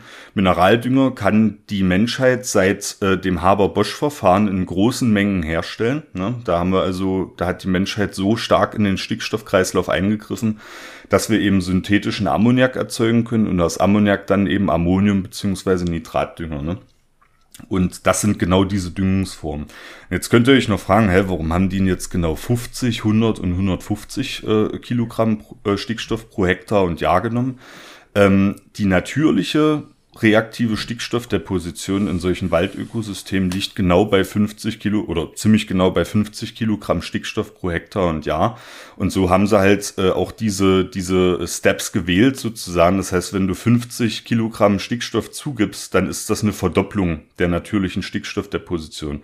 Bei 100 ist es eine Verdreifachung, bei 150 eine Vervierfachung und so weiter. Ne? Also das sind diese Steps. Du musst ja irgendwie brauchst ja irgendwie einen Referenzwert, ne, einen Ausgangswert. Das sind eben diese 50 Kilogramm pro Hektar und ja, daran haben sie sich orientiert. Und das war's eigentlich schon zum Versuchsablauf, ne, was dann eben ja, über die elf Jahre beziehungsweise 20 Jahre ausgebracht wurde. Also dann, jedes Jahr ähm, Stickstoff. Genau, ne? Okay. Immer ver das wird natürlich immer verteilt gemacht, ne? Also das wird nicht alles auf einmal da drauf geknallt, sondern immer schön verteilt übers ganze Jahr, ne? In verschiedenen Zeiteinheiten und äh, aber entsprechend immer diese 50, 100, 150 Kilogramm, ne? Und dann wird erstmal gewartet, ne? Das wird immer alles schön protokolliert und am Ende des Versuchskreis äh, äh Zeitraums haben sie dann entsprechend die Kohlenstoffvorräte der Waldböden äh, bestimmt und haben das natürlich mit den Referenzflächen verglichen. So, mhm. das ist das Setting, in dem wir uns befinden. Und jetzt könnt ihr euch zurücklehnen, weil komplizierter wird's jetzt nicht mehr. Jetzt besprechen wir nur noch, was rausgekommen ist. Maya guckt schon ganz glücklich. Freust dich, ne? Das ist ja toll. Jetzt, äh, jetzt könnten sich äh, ja die Leute fragen, hä, wie, wie bestimmt man die Kohlenstoffvorräte von Böden? Ähm, hier geht's um den, um den TC-Gehalt, also um den kompletten Kohlenstoff. Da ist also alles drin. Ne? Das ist toter und lebendiger Kohlenstoff. Also da ist die kleine Kellerassel genauso drin wie die, das Bakterium und auch natürlich der tote Pflanzenrest. Ne? Das Einmal hm. Äh, nur zur Erklärung, TC steht für Total Carbon ja. und das TC setzt sich aus, ähm, zusammen aus Total Organic und Total Mineral Carbon, also ja. organischem Kohlenstoff und mineralischem Kohlenstoff. Und mineralischer Kohlenstoff wäre halt sowas wie ähm, CaCO3, also Calciumcarbonat, wenn das im Boden vorkommt. Ähm, und organisch ist es halt alles, was da tot oder lebendig rumkreucht und fleucht und kriecht. Sehr schön zusammengefasst. Danke, Maja. Dankeschön. Danke. Ähm, und genau, und hier geht's jetzt, ich, ich könnte vor allem bei dem Paper aus Guangdong, äh, könnte ich jetzt noch differenzieren. Wir haben noch viel mehr untersucht und auch ähm, die in Massachusetts, aber das sparen wir uns mal an der Stelle. Super. Ähm, was hast du gerade gesagt? Super. Ähm, jetzt könnte man aber fragen, hä, wie, wie macht man das? Wie bestimmt man den Gesamtkohlenstoffgehalt? Und das möchte ich doch noch mal kurz ausführen, weil das hast du das mal gemacht, Maya, mit einem Ja. Elementaranalysator? Ja. Das ist, ich finde das ziemlich abgefahren. Man nimmt quasi die Bodenprobe und die wird erstmal getrocknet. Da gibt es verschiedene Verfahren, die ähm, in Guangdong haben es zum Beispiel bei 70 Grad Celsius über einen bestimmten Zeitraum gemacht. Ne? Das ist ja nicht das Normale. Das Normale ist 105 Grad, 24 Stunden. Das weiß Richtig. jeder Bodenkundler. Richtig, so haben es auch frei äh, et al. gemacht, ne? Und das gibt's aber unterschiedliche Philosophien. Dann wird das Ganze gemahlen in, in eine feinkörnige Substanz, ne? Und dann, einfach gesprochen, schiebt man das eigentlich nur rein, dieses gemahlene Zeug, und dann wird das auf pf, geschätzt 800.000 Grad Celsius erhitzt, ne? Und alles an Kohlenstoff und übrigens auch Stickstoff und Schwefel, äh, was dort drin ist, ähm, geht dann sozusagen unter Sauerstoffeinfluss in eine Gasphase über. Also aus Kohlenstoff bildet sich Kohlenstoffdioxid, Kohlenstoffmonoxid, aus Schwefel Schwefeldioxid und so. Ne? Und dieser Gasanalysator, der dann noch dran gekoppelt ist, der misst einfach die Menge des entstehenden Gases und kann daraus einen Rückschluss ziehen auf den enthaltenen Kohlenstoff. Das ist so abgefahren. Ja, Ähm, das, das- ist richtig, richtig cool. Genau, das ist das Verfahren ist noch katalytisch unterstützt mit Platinelektroden und so, aber das würde jetzt zu weit führen. Ne? Aber das haben sie im Wesentlichen hier gemacht. Ne? Also eigentlich aus, aus labortechnischer Sicht simpel wie genial, ne? das heute so durchzuführen. Jetzt ähm, komme ich mal direkt zu den Ergebnissen. Äh, ich frage dich mal, Maya. Wir haben also jetzt einmal einen subtropischen Wald und wir haben in Massachusetts einmal einen gemäßigten Wald und wir haben die Düngungsversuche. Was würdest du denn erwarten? Ähm, hat die Zugabe von Stickstoffdünger ähm, einen Einfluss auf die Kohlenstoffvorräte über diese Langzeitversuche? Und wenn ja, wie, na, wo ist er größer oder ist er gleich groß oder spielt der Klim Klimazone überhaupt keine Rolle? Was würdest du denn schätzen? Also er hat auf jeden Fall einen Einfluss und die Klimazone muss auch auf jeden Fall eine Rolle spielen. Ganz sicher. Ähm, messen wir, wir messen nur den Carbon im Boden. Ja, ja. Dann wird er in den Tropen noch höher sein, oder? Also im, im Vergleich zur Kontrollgruppe. Ja. Hm. Gut, das ist, ein, ist, ein, ist eine Vermutung. Ähm, ja, es ist, ist, Wahrscheinlich ist hier falsch. Ich, äh, ich, äh, als ich, als ich mich da eingearbeitet habe, äh, stand ich genau, ich, ich, hatte, ich hatte keine Ahnung. Ne? Wir hatten jetzt schon gesagt, in den Tropen ist die Netto-Primärproduktion entsprechend höher. Ne? Das heißt, auch mehr Biomasse wird produziert, aber die wird sofort wieder verstoffwechselt. Genau. So, dann ist halt die Frage jetzt, ähm, die Destruenten, also Bakterien, auch Boden, andere Bodenlebewesen und so, die brauchen aber in gleichem Maße ja Kohlenstoff wie Stickstoff. Ne? Das ist, äh, sind beides essentielle Nährelemente. Ne? Und ähm, wenn man da sich mal so ein bisschen eindenkt, dann kommt man schon irgendwie drauf, dass natürlich ähm, die Art des Ökosystems und die Netto-Primärproduktion da irgendwie einen Einfluss drauf haben muss, auf dieses Wechselspiel. Ne? Also Ja. wird da jetzt mehr oder weniger Kohlenstoff sequestriert. Und ich stelle jetzt mal die, die Ergebnisse für Guangdong äh, vor. Da hat man tatsächlich, genau wie du gesagt hast, ähm, eine Erhöhung der Kohlenstoffvorräte festgestellt, allerdings nur flachgründig und nur unter Maximaldosierung von Stickstoffdünger. Ne? Ist, Okay, ist also dieses- flachgründig überrascht mich nicht. Mhm. Aber nur unter der Maxi Maximaldüngung, das überrascht mich. Ja, also unter den anderen gab es auch Erhöhungen, aber die waren eben statistisch nicht signifikant, ne, vor allem nicht über alle, über alle Proben hinweg betrachtet. Und ähm, das, das fällt schon auf. Ne? Also du brauchst wirklich eine Maximaldüngung. Jetzt muss ich nochmal reingucken. Das waren genau, das waren diese 150 Kilogramm äh, Stickstoff pro Hektar. Und ja, nur dann kannst du im, im subtropischen Klima quasi die Kohlenstoffvorräte, aber nur der obersten, der obersten Bodenregionen, also bis 20 Zentimeter sozusagen, signifikant erhöhen. Mhm, gut. Nehmen wir erstmal so hin. Ne? Wie sieht's denn jetzt in Massachusetts aus? Ähm, in Massachusetts ganz anderer Befund. Die Erhöhung der Kohlenstoffvorräte sind in den organischen Auflagen, organische Auflagen haben sie ja auch mit untersucht, für alle Düngungsflächen signifikant. Und auch im Mineralboden hast du äh, signifikante Erhöhungen der Kohlenstoffvorräte. Ne? Also ein ganz, mhm. ein ganz anderes Bild, sowohl in den organischen Auflagen, für die Leute da draußen, das sind also die schwarzen, Blätter. dunklen, dunkel gefärbten äh, Auflagen, die man so sieht, die in Subtropen, na, so fast so gut wie gar nicht mehr vorhanden sind. Ne? Ja. Äh, aber in Massachusetts natürlich in organischen Auflagen eine Erhöhung des Kohlenstoffvorrats, aber auch im Mineralboden, vor allem natürlich unter Maximaldosierung. Ähm, in Massachusetts gab es eben zufällig noch diesen Langzeitversuch, ähm, wo immer noch Daten unterschiedlichster Güte und unterschiedlichster Art ausgewertet werden konnten. Und die haben eben diese Ergebnisse noch mal ausführlicher diskutiert und haben Folgendes festgestellt.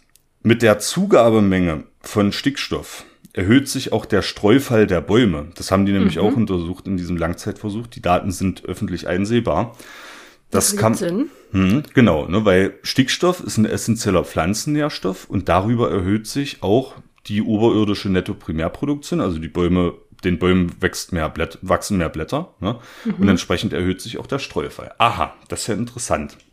Gleichzeitig nimmt die mikrobielle Biomasse unter erhöhter Stickstoffzugabe aber ab. So, das hätte ich jetzt nicht erwartet. Kommen wir gleich noch dazu.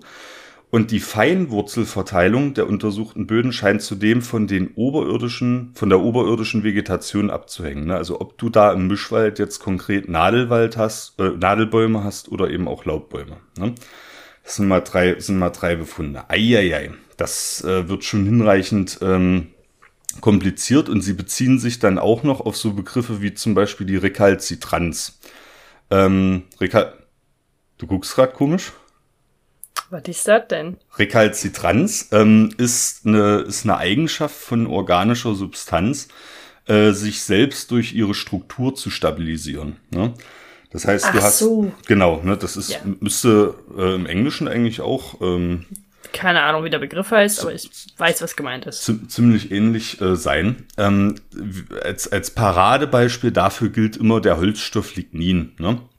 Das ist ein Makromolekül, äh, ein, Polykondensat, ähm, was auch sehr, sehr strukturstabil ist. Also nur spezialisierte Mikroorganismen können diesen Holzstoff abbauen, weil der eben so strukturstabil ist und ähm, nur wenige Enzyme diesen Holzstoff abbauen können. Ne? Und ähm, diese Rekalzitranz spielt hier bei der, bei der Interpretation dieser Ergebnisse eben auch noch mit rein. So, jetzt kommen wir in den Hypothesenbereich. Jetzt wird diskutiert, warum ist denn diese Veränderung des Kohlenstoffvorrats in diesen beiden Ökosystemen so unterschiedlich? Und jetzt sind wir wirklich in einem Hypothesenbereich, weil das ist noch Gegenstand der aktuellen Forschung. Also da ist die Menschheit noch nicht abschließend zu einer Lösung gekommen. Das sind Promotionsthemen, das sind Forschungsthemen. Und ich will mal versuchen, diese Gründe so ein bisschen darzustellen. In beiden Ökosystemen, sowohl in limitierten als auch in stickstoffreichen Ökosystemen, beschäftigen sich diese Mikroorganismen nicht mehr so sehr mit dem Abbau von strukturstabiler organischer Substanz, zum Beispiel Holzstoff Lignin. Ne? Das, ja. das heißt, der Holzstoff Lignin und andere strukturstabile Moleküle bleiben dem Boden erhalten als strukturstabile organische Verbindung. Ne? Und der Kohlenstoffvorrat der Böden erhöht sich dahingehend. Gleichzeitig müssen wir uns noch drüber unterhalten, wie ist denn das eigentlich mit der Auswaschung von organischer Substanz? Ne? Bei, der, bei der Zersetzung von ähm, organischer Substanz entstehen auch immer lösliche organische Stoffe, die normalerweise mit dem Regenwasser in tiefere Bodenregionen ausgewaschen werden. Und diese Auswaschung re reduziert sich bei stickstoffreichen Ökosystemen ebenfalls, weil eben die Mikroorganismen sich in ihrer Masse vervielfältigen und auch diese löslichen Bestandteile aufnehmen. Ne? Das ist die Hypothese. Wir sind nochmal zur Erinnerung, wir sind gerade in dem Hypothesenbereich. Diese äh, präzisen Zusammenhänge sind also auch noch nicht geklärt. Ne? Aber was man weiß, ist, dass eben bei, bei einem Stickstoffüberangebot in jedem Ökosystem, das, das, du, das du willst, sich die Organismen zunächst auf dieses Stickstoffüberangebot stürzen und sozusagen Nitrogen Farming heißt dieses, dieser Effekt mhm. dann auch betreiben. Ne? Das heißt, die wollen diesen, diesen Stickstoff haben und vernachlässigen dafür den Abbau strukturstabiler organischer Substanz und gleichzeitig verhindern sie eben die Auswaschung von diesen Zersetzungsprodukten der strukturstabilen organischen Substanz in den Unterboden. Ne? So, das sind die, das sind die Prozesse. Ne? Und wie das aber genau zusammenhängt, da muss ich die Hörerinnen und Hörer und dich allerdings auch enttäuschen. Das ist zum jetzigen Zeitpunkt noch nicht geklärt. Man hat diese Beobachtungen gemacht. Ne? Und ähm, man kann das auch messen, wie wir gesehen haben. Wenn, wenn ihr euch diese Paper anguckt, da gibt es noch ganz viel zum Thema Feinwurzelverteilung. Wie gesagt, der Streufall wurde auch beobachtet. Ähm, aber die konkreten Zusammenhänge im Unterboden sind noch nicht äh, genau erforscht. Man weiß nur, dass eben in subtropischen Ökosystemen, wie in Guangdong beispielsweise, diese Kohlenstoffsequestrierung entsprechend äh, limitiert ist ne, im Vergleich zu Waldökosystemen der gemäßigten Breiten. Atempause. So, das ist, das, das, das, das ist die Erkenntnis. Maya, du guckst ein bisschen böse. Nee, ich guck nicht böse, ich guck immer nur so, wenn ich mich konzentriere. Ich habe gerade äh, darüber nachgedacht, was das dann für einen Boden bedeutet. Ja, genau. Ja, was, was, genau, da, da können wir gleich mal weitermachen. Was, was bedeutet das für einen Boden? Also, ähm, fangen wir mal an mit den, mit den Gesamteffekten oder machen wir es erstmal aus menschlicher Perspektive vielleicht. Das ist vielleicht ja auch eine, auch eine lohnenswerte Sache. Ich habe also die Möglichkeit und ich kann das messen, in gemäßigten Waldökosystemen wie in Massachusetts ähm, eine Stickstoffdüngung vorzunehmen. Das ist, glaube ich, ein Verfahren, was nicht so häufig ist. Also ich, mir wäre zumindest nicht bekannt. In, in Agrarökosystemen, ja, da wird wie blöde äh, mit Stickstoff gedüngt. Ne? Aber in, in Waldökosystemen wäre mir das jetzt noch nicht bekannt. Und ich kann in solchen Waldökosystemen dann dazu beitragen, dass eine Kohlenstoffspeicherung erfolgt. So. Ja. Ich weiß nicht, ob ich meine ganzen Bedenken jetzt einmal äußern, so, äußern sollte oder ähm, zum Abschluss deines, ähm, Bitte mach's deines jetzt mal. Vortrags. Jetzt? Bitte, ja, natürlich. Ich bin sehr gespannt. Weil, also ich denke ja eher so ein Ökosystem. Und sobald du da halt anfängst, extrem viel ähm, Nitrat oder Ammonium drauf zu gallern, hast du halt sehr viele Mikrobien, die dadurch absterben. Also das sieht man zum Beispiel bei ähm, Agrarsystemen sehr häufig, bei äh, erhöhter Düngung. Es ist halt so, dass, ich glaube, 25 Prozent mindestens der ganzen Mikrobien erstmal sterben. Ähm, das heißt, du hast überhaupt gar keine Vielfalt mehr. Und eigentlich ist ja, zumindest in Deutschland, ist der Wald größtenteils äh, unter Prozessschutz. Ähm, das heißt, sowas wie einfach mal irgendwie Gülle drauf jauchen, sollte man halt eigentlich einfach gar nicht mal machen, weil das halt wirklich das ganze Ökosystem so stark verändert und die Biochemie des Ökosystems so stark verändert, dass es halt auch wirklich ähm, ja Strukturen im Ökosystem ändert. Also es fehlt dann halt einfach sehr viel an, an Makro, Mikro, äh, Mesofauna. Und das ist halt für, für gerade so ein Waldboden ist das essentiell, dass es äh, die Viecher, die es gibt. Und dann ist halt auch die Frage, ja, natürlich sollte man anfangen, halt Carbon ähm, in irgendeiner Weise zu, zu speichern. Aber was ist das wert? Ist es das wert, ein Ökosystem kaputt zu machen? Ähm, die Gedanken hatte ich gerade so ein bisschen im Kopf. Und wenn jetzt irgendwelche bestimmte Stoffe halt nicht mehr ausgewaschen werden, das hat einen bestimmten Grund, dass die ausgewaschen werden. Und das hat auch safe ein Resultat für den Boden, was an, in irgendeiner Weise positiv ist, weil das ist ja Evolution, irgendwas passiert und dann kriegt die Natur das hin, sich damit ähm, zu arrangieren. Und wenn sich das ändert, wenn es nicht mehr ausgewaschen wird, dann muss sich die Natur wieder neu arrangieren. Ja. Ähm, ja, da war ich irgendwie gerade ein bisschen am, am überlegen, inwiefern ähm, inwiefern das cool ist und was ähm, generell notwendiger ist oder ja, inwiefern ein Ökosystem da schützenswert ist. Ja, das finde ich vollkommen legitim. Das sind auch meine Gedanken, wenn ich, wenn ich daran denke. Ähm, die Zusammenhänge sind, ich, ich, ich, ich fasse es am besten nochmal zusammen, falls es jetzt durch den, durch den Wust der Worte ja. ähm, noch, nicht, noch nicht so klar ist. Also aus, aus, aus diesen beiden Studien bezogen auf den Kohlenstoffgehalt der Böden, kann man eben sagen, dass eine Stickstoffdeposition, also eine Stickstoffdüngung, äh, sich sequestrierend auf den Kohlenstoffvorrat von Waldböden auswirken kann. Und zwar dahingehend, dass erstens die Streuproduktion erhöht wird, oberirdisch. Ne? Stickstoff als Pflanzennährstoff, die Bäume produzieren mehr Biomasse. Und zweitens, die mikrobielle Biomasse verringert wird und sich dadurch die Atmungsaktivität in Böden verringert. Also das heißt auch aus den Böden gast weniger CO2 aus. Das ist, ist auch noch wichtig. Ne? Und die vorhandene organische Substanz kann durch Rekalzitranz, den Effekt hatte ich erklärt, äh, und eine verringerte Auswaschung der löslichen organischen Substanz entsprechend verringert werden. So, das, das, ist, das ist also die, die Quintessenz, die ich versucht habe äh, rüberzubringen. Und mir geht's da so ähnlich wie dir, Maya. Ähm, das ist ein Eingriff in diese natürlichen Wirkungsgefüge. Und zwar massiv, ne, wenn man mhm. sich das so vorstellt. Und da ist eben die Frage, ähm, das kann man sicherlich machen. Vielleicht, vielleicht ist das ja auch eine positive Auswirkung. Vielleicht sind das ja die Ökosysteme der Zukunft, die vom Mensch gezielt und, und haargenau mit Stickstoff gedüngt werden, dadurch noch mehr Kohlenstoff speichern, dann können wir weiterleben wie bisher. Scherz beiseite, wir können nicht weiterleben wie bisher. Aber ähm, vielleicht ist das eine Möglichkeit. Aber äh, wenn man das macht, muss man das natürlich durch ein Monitoring überwachen und muss eben auch die Folgen dessen überwachen. Und da möchte ich äh, nochmal hinweisen, auch jetzt, weil das ist, das ist ja klein, klein. Wir haben jetzt ein, eine Versuchsfläche in Guangdong uns angeguckt und eine in Massachusetts. Ja. Ne? Das ist natürlich überhaupt nicht repräsentativ für ganze Ökosysteme. Ähm, es wäre Quatsch, ne? aber für sowas gibt's Meta-Analysen. Hattest du auch schon mal drüber gesprochen, ne? Ähm, da beziehe ich mich also nicht auf solche poplichen Einzelstudien, sondern da gucke ich mir, ähm, oder die, die, die, die Autorinnen und Autoren von Meta-Analysen haben sich teilweise Dutzende äh, solcher Einzelstudien angeguckt, die Daten extrahiert und haben Statistik damit betrieben und die Ergebnisse statistisch zusammengefasst. Ne? Und da habe ich mir auch ein paar Mal angeschaut, ähm, die äh, entsprechend diesen Untersuchungsgegenstand haben. Ne? Man kann die Effekte tatsächlich scheinbar ähm, ökosystemabhängig nachweisen, ne, auch statistisch signifikant. Also mhm. das, das, scheint ein Zusammenhang zu sein, aber es bleibt immer noch die Frage, welche Folgen hätte das. Ne? Ja. Ja, jetzt ist es so, die Menschheit sollte immer mal an die Folgen denken, allerdings manchmal macht sich auch eine neue Tür auf. Ne? Man weiß es nicht. Das möchte, die Frage möchte ich hier auch nicht beantworten. Ich finde es aber faszinierend, dass wir durch eine gezielte Bodensystemforschung, ne, dass wir durch die Bodenchemie, Meier, das war ein bodenchemisches Thema jetzt. Das ist ja, ach, herrlich, ne?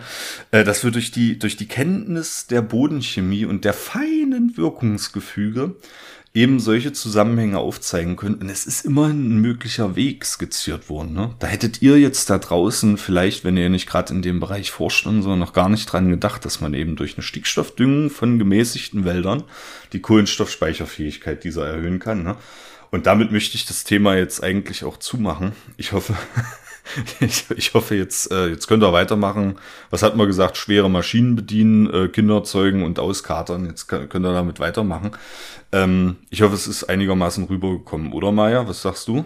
Ja, also ja, so im Endeffekt mir ist gerade aufgefallen. Die Essenz wusste ich. Aber ich habe es irgendwie zwischendrin, zwischendrin gar nicht gecheckt, dass es irgendwie gerade darum geht. Aber ja. diesen Fakt, dass man das wohl mit, äh, mit Temperate Forests hinkriegt und mit Tropical Forests nicht so richtig, das war mir irgendwie schon bewusst, aber die Verknüpfung ja. hat in meinem Gehirn nicht stattgefunden. Ja, aber äh, sehr cooles Thema, wirklich. Also alleine diese Verbindung von den beiden Kreisläufen ist halt extrem interessant und sehr, sehr, sehr, sehr, sehr wichtig in der Forschung momentan auch. Also ich habe mir da auch mehrere Vorträge zu angeschaut in der, auf der, auf der EGU. Ja. Also es ist wirklich sehr cool. Auch die Boku macht da äh, sehr viel. Die Boku. Oh, ja. jetzt, jetzt muss ich wieder gegenhalten. Die Uni Halle nee, macht dazu auch, gut. die Uni Halle macht dazu auch ganz viel und das ist UFZ. nee, nee, also ähm, die Boku macht da tatsächlich, die macht ja auch ganz viel Waldgedöns und äh, gerade so Carbon-Sachen im Wald, da haben die tatsächlich auch einzelne Versuchsstellen und sowas. Sehr, sehr cool. Also ja, ja ein sehr cooles Thema. Ja. Das, das freut mich, ne? Und das vielleicht als, als Abschlusssatz dazu. Äh, nee, davor habe ich noch was. Ja, natürlich. ich dachte, du beendest jetzt das Thema. Ich wusste, dass du die Folge beendest. Nee. Ähm, ich hatte noch eine Sache, und zwar ähm, ist mir, während du da was erzählt hast, ähm, ein Projekt eingefallen, was mir gestern von einem Prof vorgestellt wurde, oder uns, ähm, und zwar das Global Carbon Project. Ähm, das werde ich auch mal an die Show Notes hauen. Und das ist eigentlich, ähm, es ist eine Website, wo ihr euch Präsentationen und Daten und alles Mögliche for free runterladen könnt. Ähm, und es sind immer aktuellste ähm, Kohlenstoffwerte und Grafiken und whatever. Also mega, mega cool. Könnt ihr euch selbst ähm, weiterbilden oder irgendwie das auch in der Schule, im Studium benutzen, whatever. Ist sehr cool. Sehr cool. Ja. Das ist, das scheint mir auch, ich würde auch gerne mal wissen, ähm, die Leute geben ja wenn, wenn, wenn sie so ein bisschen ähm, in der Klimaforschung drin sind, gibt man ja mittlerweile nicht mehr sein Geburtsjahr an, sondern die Menge an Kohlenstoffdioxid, die zu dem Zeitpunkt der Geburt in der Atmosphäre sich befunden hat. Ich ne? auch mal gesehen, ja. Und ähm, da wird das, das, das findet man dort bestimmt auch. Und da äh, werde ich, das wird jetzt gleich mein erster Klick sein, nachdem wir diese Folge beendet haben äh, wo ich dann mal rausfinde, bei wie viel ppm ich eigentlich geboren bin und das dann bei Twitter einpflege. also denkt immer dran, äh, so im, im Studium und so, so Stoffkreisläufe auswendig lernen. Nee, ihr sollt nicht auswendig lernen, aber die Zusammenhänge lernen ist immer ganz schön und gut. Aber das war jetzt mal aus der Praxis. Da kommt es eben drauf an, wie hängen diese Stoffkreisläufe zusammen. Ne? Ja. Und es wird dann eben auch hinreichend kompliziert. Ähm, das habe ich hoffentlich ja. ein bisschen, bisschen entzerrt, ja, und versucht diese Versuche eben auch nebeneinander mal zu skizzieren, die unterschiedlichen Auswirkungen. Aber es ist schon kompliziert, diese Wirkungszusammenhänge ja, ja. aufzuzeigen. Und ähm, aber es ist nur ein Hypothesengebilde. Also da ist die Forschung noch nicht am Ende. Und da habt ihr auch da draußen die Möglichkeit, ähm, vielleicht die Lerngruppe, die demnächst von uns noch zwei Lehrbuchfolgen bekommt und so, da habt ihr dann also auch noch die Möglichkeit, äh, forschend tätig zu werden später. Also gebt euch Mühe und hört immer schön den Zollcast, dann helfen wir euch dabei, so gut wie wir können. Schön. Und jetzt überlasse ich Maya das, das echte Schlusswort. Maya macht immer die besten Schlusswörter äh, in, diesen, in diesen Folgen. Maya, sag mal was zum, zum Ende. Ja, ich hoffe, ihr habt einen ganz schönen Sonntag. Ich hoffe, ihr könnt euch ein bisschen einmummeln. Bei uns ist ganz schlechtes Wetter, aber bei euch bestimmt viel besseres. Geht raus, geht in die Natur, geht spazieren, wenn es blöd draußen ist. Mummelt euch ein, hört den Podcast und guckt irgendwelche Naturdokus an. Dann geht's einem doch allem viel besser. Und jetzt, liebe Kinder, abschalten. Maja und Christoph sagen Tschüss. Ciao. Der Sollcast ist für euch kostenlos und das soll auch so bleiben. Ihr könnt uns dabei helfen. Zum Beispiel durch eine kleine Überweisung auf das Geschäftskonto oder via PayPal. Wie das genau funktioniert, seht ihr auf sollcast.de unter dem Punkt Unterstützen. Das Geld wird für die digitale Infrastruktur verwendet und darüber hinaus in Technik investiert. Vielen Dank für eure Unterstützung.